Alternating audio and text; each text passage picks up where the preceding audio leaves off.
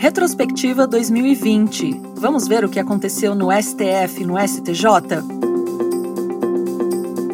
Olá, eu sou Juliana Quadrado, apresentadora do JUS 360, e hoje eu estou acompanhada de Anete Mair e Leandro Santos, ambos de nossa unidade em Brasília. Anete, Leandro, tudo bem com vocês? Tudo jóia, Ju. E você, como vai? Tudo bem, Juliana. E você, como está? Eu estou bem, obrigada por perguntar. É um prazer tê-los aqui hoje e para fazer uma retrospectiva, né, de tudo que aconteceu nesse ano de 2020. A gente viu um ano muito interessante, muitas mudanças operacionais, inúmeros e relevantes julgamentos acontecendo, vários deles decorrentes da crise que o mundo vem passando da COVID-19. E aí, Anete, eu já queria pedir né, para que você é, explique um pouquinho como o Supremo Tribunal Federal passou a funcionar desde o início da pandemia. Tá certo, Ju. É bem importante essa sua pergunta. E antes de começar, eu já queria agradecer por mais essa participação no JUS 360, que tem sido fantástico. Um trabalho brilhante que você vem fazendo com os nossos profissionais. E é um bom tema dizer como o Supremo começou a passar a funcionar nessa pandemia, né? Porque foi uma incógnita como os tribunais funcionariam, se nós teríamos a devida prestação jurisdicional, se seria respeitada a dialeticidade, se as partes poderiam falar, se as partes conseguiriam despachar, e não foi atendido totalmente esse pleito dos advogados. De fato, o ministro Toffoli, que era o presidente do STF na época, ele ditou um modelo diferenciado de gestão das atividades do tribunal, logo no início da pandemia. Então, tanto os servidores quanto os ministros, eles começaram a trabalhar em teletrabalho, em virtude dessa necessidade de distanciamento social e porque era necessário a redução do número de pessoas na corte maior do país, em decorrência da pandemia. Agora, já na presidência do ministro Fux, o ministro Fux veio e já prorrogou esse trabalho remoto, né, esse teletrabalho, até março de 2021, sobre a nomenclatura de que seria um modelo também diferenciado de gestão das atividades do tribunal, porque ele ainda considerou necessária essa prorrogação em vista ao alto contágio da Covid-19. Perfeito, Anete. Nossa, foi um ano de adaptação muito grande, né? Acho que para todos. Sim, verdade. Foi um ano que a gente precisou se readequar, se reinventar. Agora, Nete, como passaram a funcionar as sessões de julgamento no STF nesse novo modelo de trabalho que você acabou de comentar? Ah, Ju, essa foi outra questão bem interessante. As sessões, tanto as ordinárias, que já são as que previstas na pauta toda semana ordinariamente, elas passaram a funcionar de modo remoto, por videoconferência. Então, antes, aquele julgamento que era presencial, que eu tinha uma participação do advogado na tribuna, sustentando oralmente, tete a tete com o ministro, ele passou a ser remoto. Passou, o tribunal se adaptou para permitir que houvesse a possibilidade de sustentação, para garantir uma certa participação dos advogados, e isso foi feito. Então, o advogado ele entra naquele ambiente virtual, ele faz a sustentação oral, mas ele não está mais presencial. Ah, Ju, tem um detalhe bem interessante também, que além disso, a gente tem duas pautas hoje, né? E as pessoas confundem bastante. O Supremo ele chama ainda de julgamento presencial esse julgamento que ele faz por videoconferência ao vivo. E tem um e esse ao vivo por videoconferência, o advogado pode sustentar oralmente ao vivo e fazer esclarecimentos de fato, inclusive. Mas existe uma modalidade que existia antes da pandemia, mas essa modalidade ela foi mais ampliada ainda, que é chamado plenário virtual. Esse julgamento ele é todo virtual, é na plataforma do STF. Então esse julgamento, os ministros antes da pandemia não permitiam a sustentação oral, com a, a pandemia passaram a permitir a sustentação oral, mas via envio da gravação da sustentação oral. Então, o advogado não pode mais, nesse caso, não podia e continua sem poder fazer sustentação oral quando o processo está no plenário virtual, mas ele pode encaminhar a sustentação oral. E a gente já sabe o que é o plenário virtual. O plenário virtual é aquele modalidade de julgamento em que o ministro relator disponibiliza o voto daquele processo dele e em seis dias úteis os outros ministros eles podem, eles devem na verdade votar e ao final dos seis dias úteis é proferido o resultado desse julgamento. Maravilha. Todo esse processo né, de, de votação virtual, plenário virtual, enfim, videoconferências aceleraram muito né, os julgamentos. E, Leandro, a gente viu que foram julgados mais de 100 casos tributários pelo STF nesse ano de 2020. Você poderia destacar os que você considera mais relevantes? É verdade, Juliana. Nesse ano de 2020, totalmente atípico, foram muitos os casos apreciados pelo Supremo. Eu destacaria as ações diretas de inconstitucionalidade que apreciaram a incidência ou não de ICMS sobre softwares ou programas de computador. Esse caso foi recentemente apreciado novamente pelo Supremo e teve pedido de vista do ministro Nunes Marques. E antes, porém, foi proferido voto vista do ministro Fux, acompanhando o voto do relator Dias Toffoli pela incidência exclusiva de ISS nas operações com licenciamento ou cessão de direito de uso de softwares.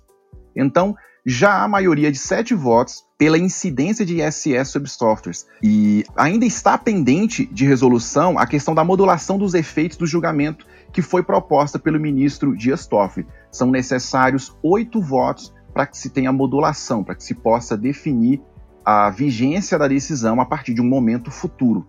Também destacaria as ações que julgaram acerca da emenda constitucional número 87 de 2015 e a necessidade ou não de edição de lei complementar visando a cobrança do diferencial de alíquotas do ICMS, o DIFAL, nas operações interestaduais envolvendo consumidores finais não contribuintes do imposto. Esse julgamento ele foi suspenso após pedido de vista do ministro Nunes Marques e até o momento há dois votos favoráveis aos contribuintes.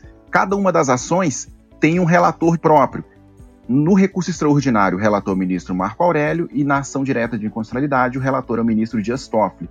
Ambos deram votos favoráveis aos contribuintes para dar provimento ao RE e para julgar procedente a ADI e assentar a invalidez da cobrança do ICMS de FAO em operações interestaduais envolvendo mercadoria destinada a consumidor final não contribuinte do ICMS, isto é, declarando a inconstitucionalidade das cláusulas do convênio ICMS com FAS 93 de 2015 que é impugnado né, nessas ações. Eu também destacaria o recurso extraordinário com repercussão geral, que discutiu a incidência de IPI sobre mercadorias importadas após a internalização e na saída do estabelecimento para comercialização no mercado interno. Por maioria, e nos termos do voto divergente do ministro Alexandre de Moraes, o plenário do Supremo negou provimento ao recurso e ainda fixou a seguinte tese: é inconstitucional a incidência do imposto sobre produtos industrializados, o IPI, no desembaraço aduaneiro de bem industrializado e na saída do estabelecimento importador para comercialização no mercado interno. Também destaco o julgamento do tema 939 da repercussão geral do Supremo, que foi acompanhado, foi julgado em conjunto com uma ação direta de inconstitucionalidade, que discutiu a possibilidade das alíquotas da contribuição do PIS e da COFINS serem reduzidas e restabelecidas por regulamento infralegal, nos termos dispostos em lei ordinária federal. Por maioria de oito votos, e nos termos do voto do relator ministro Dias Toffoli, o plenário do Supremo julgou parcialmente procedente a ação direta de inconstitucionalidade para dar interpretação conforme aos dispositivos impugnados, incluídos pela Lei 11.727 de 2008, e estabelecendo que as normas editadas pelo Poder Executivo, com base nesses dispositivos, devem observar a anterioridade nonagesimal prevista no artigo 150, inciso 3 da Constituição Federal, e negou o provimento ao recurso extraordinário em questão. O plenário ainda estabeleceu, aprovou a seguinte tese: é constitucional a flexibilização da legalidade tributária do parágrafo 2 do artigo 27 da Lei 10.865 de 2004, no que permitiu ao Poder Judiciário, prevendo as condições e fixando os tetos, reduzir e restabelecer as alíquotas das contribuições ao PIS e da COFINS, incidentes sobre as receitas financeiras auferidas por pessoas jurídicas sujeitas ao regime não cumulativo, estando presente o desenvolvimento de função extrafiscal. E por último, eu destacaria o julgamento conjunto de ações diretas de inconstitucionalidades que discutiam os dispositivos legais que possibilitavam a Fazenda Pública averbar a certidão de dívida ativa da União nos órgãos de registro de bens e direitos sujeitos a arresto e penhora, tornando os bens dos contribuintes indisponíveis. Por maioria de sete votos, o plenário do Supremo julgou parcialmente procedente o pedido para considerar inconstitucional parte dos dispositivos impugnados para admitir a realização da averbação pré-executória da certidão dividativa nos órgãos de registro de bens e direitos, mas vedou, proibiu a possibilidade dessa averbação gerar indisponibilidade ou constrição patrimonial. São essas, Juliana, na minha opinião, os julgamentos mais relevantes dentre todos estes apreciados no ano de 2020 pelo Supremo. Legal, Leandro. De fato, foram casos aí que trouxeram grande impacto aos contribuintes, né? Agora, Anete, na sua visão, você apontaria algum outro julgamento que lhe chamou a atenção durante o ano de 2020? Ju, apontaria. O Leandro fez apontamentos muito importantes. Eu acho que eu teria mais dois para falar.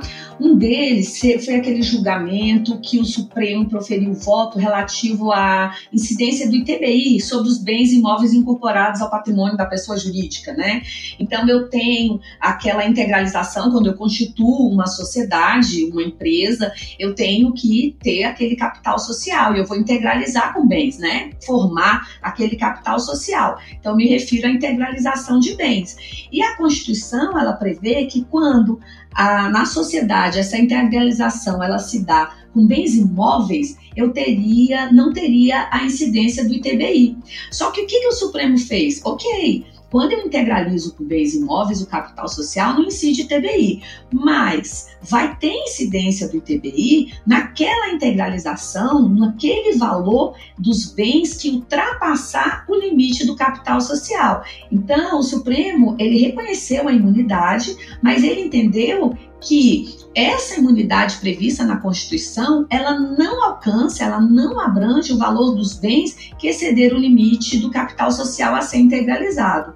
Um outro julgado que eu achei bem interessante também e que gerou muita repercussão no meio jurídico, os clientes ficaram polvorosa, várias notícias, vários artigos, webinários sobre o tema, foi o julgamento sobre o texto constitucional de férias. Esse julgamento a gente tem, ele questionou, né, a parte questionava a incidência da contribuição previdenciária sobre os valores pagos que há pelo empregador a título do texto constitucional de férias gozadas.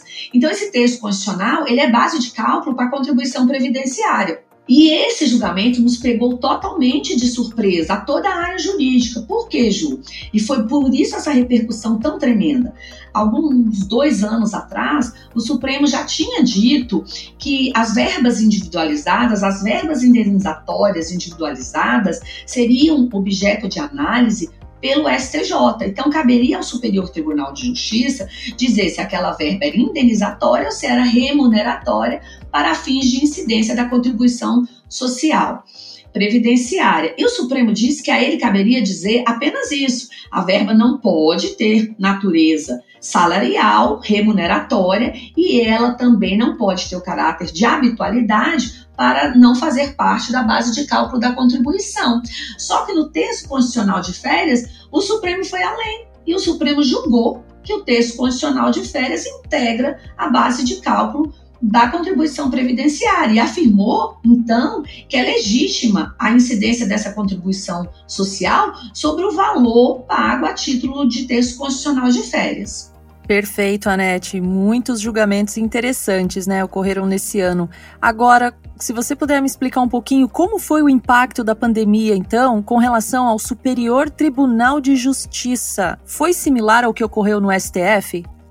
Sim, Ju, foi bastante similar, embora as medidas adotadas nem sempre tão equivalentes, mas no STJ houve também um atraso nos andamentos processuais, no início da pandemia houve uma certa prejudicialidade na própria atividade judicante dos advogados no tribunal, a gente não teve esse atendimento presencial, mas isso foi sendo sanado ao longo desses meses. Então, os advogados passaram a poder despachar com os ministros ou com a assessoria dos ministros por meio de virtual ou por ligação telefônica, mas houve também ministros que não disponibilizaram agenda para despachos, o atendimento.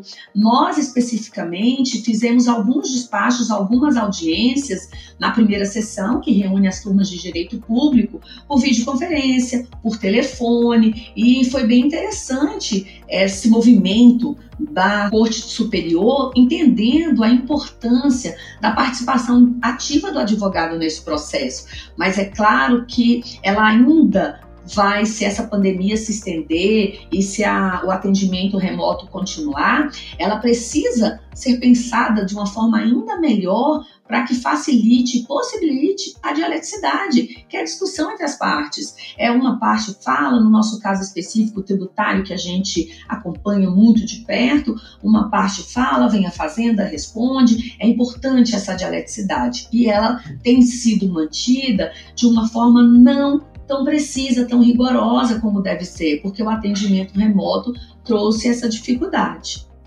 Com certeza, Nete. Agora a gente tem uma equipe, né, dedicada em Brasília, onde você é responsável pelo pessoal aí do Distrito Federal. Vocês puderam sustentar e acompanhar os julgamentos durante esse período?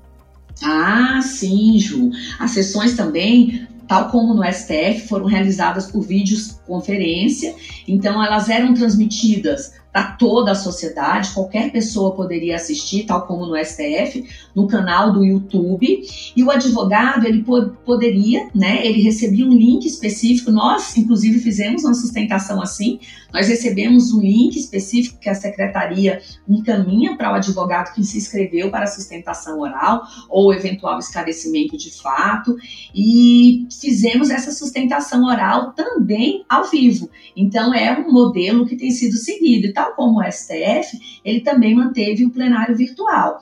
E uma outra coisinha interessante é que vários processos que estavam pautados foram retirados de pauta.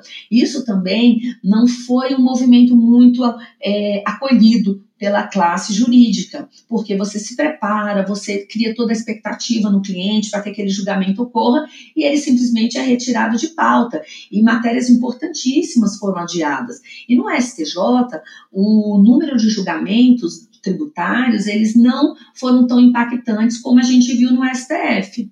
Então, Anete, já que a gente ainda está falando no STJ, você poderia destacar os casos mais importantes que foram julgados esse ano em matéria tributária? Sim, Ju, eu acho que eu gosto do número dois, porque eu destacaria dois novamente, né? Tem dois julgados que eu acho que seriam bem interessantes de se destacar foi um que analisou a inclusão dos serviços de capatazia na composição do valor aduaneiro.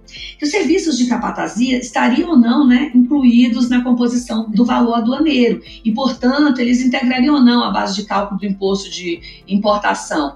O precedente ele causou muita insegurança jurídica porque foi uma mudança inesperada da jurisprudência da corte. Não se esperava essa modificação agora porque desde 2014, 2015, Ju, as turmas de direito público que compõem a primeira sessão, elas já entendiam que os valores suportados pelos serviços de capatazia, eles deveriam ser excluídos da base de cálculo do imposto de importação.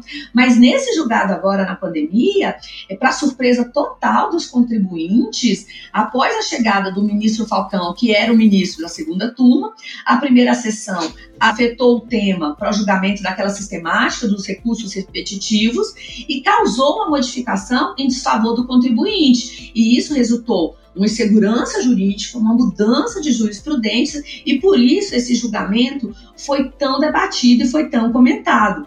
Um outro julgado, muito debatido também, comentado, esse já não foi pela sessão, foi pelo órgão menor, que é a primeira turma do STJ, também turma de direito público. Ele refere-se àquela limitação de 30% para compensação de prejuízos fiscais aplicada para as empresas extintas por incorporação. Aqui o STJ ele entendeu e lembrou e foi muito debatido que a contribuição, essa compensação de 30%, tanto dos prejuízos fiscais e da base negativa, ela seria um benefício fiscal. E por isso decidiu pela constitucionalidade da lei que impôs essa limitação de 30% para que a compensação pudesse ser efetivada.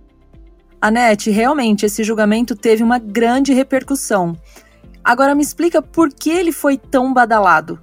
É, ele foi bem badalado, Ju, porque a Suprema Corte, o STF, não aprofundou o estudo para os casos de empresas extintas por incorporação. O que significa dizer, ok, uma empresa em atividade, ela tem a compensação limitada a 30% do lucro ajustado do exercício. Mas ela está em atividade, então ela leva aquele saldo para os anos posteriores. Só que a empresa que vai se extinguir, ela tem que utilizar integralmente naquele momento ou para compensar com eventual débito os prejuízos acumulados. Se ela vai se extinguir, ela perdeu esse prejuízo todo acumulado. Então, havia uma expectativa que o STJ ele fosse reconhecer esse direito, porque o STJ aprecia a legalidade. Tanto é assim que esse julgamento ele foi muito debatido, ele foi decidido por maioria. E aí eles falaram, olha, Embora a lei não fale expressamente em extinção, em empresa que foi extinta por incorporação, a lei prevê a limitação a 30%. E eu vou aplicar essa limitação também para as empresas extintas por incorporação, porque a lei não faz nenhum tipo de ressalva. Mas nós, contribuintes, esperávamos que o, o STJ tivesse um entendimento diferente. E o STJ entendeu dessa forma porque ele disse essa possibilidade de compensar os prejuízos fiscais é um benefício fiscal. Então, o legislador dá esse benefício da forma que ele quiser. Então, Ju, seriam esses dois julgados que eu acho que são bem relevantes e acho por bem destacar. Nossa, que ano tivemos, hein? Esse 2020 a nível de STF e STJ foi realmente muito movimentado.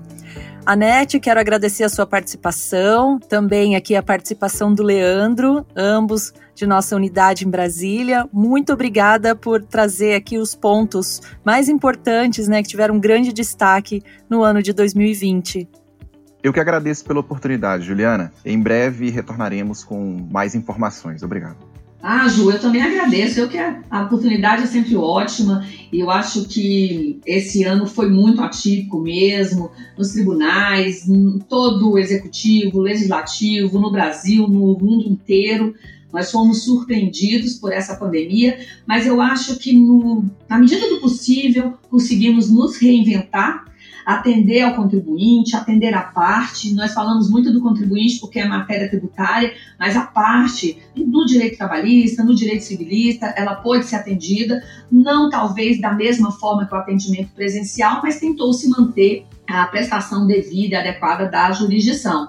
Esperamos que o ano que vem com o fim dessa pandemia, ou pelo menos o controle da pandemia, nós retomemos as atividades presenciais porque aquela o olhar, né, o olho no olho, o atendimento do despacho presencial, da sustentação oral presencial, da questão de fato esclarecida da tribuna, ela faz toda a diferença. Então, obrigada mais uma vez por participar do nosso podcast JUS 360, um, um projeto fantástico que você brilhantemente conduziu e é um prazer sempre estar aqui com você se você quer ficar por dentro dos assuntos mais relevantes que aconteceram no ano de 2020, acesse gsga.com.br ou nosso canal no YouTube ou nosso perfil no LinkedIn. Um abraço e até o próximo JUS 360.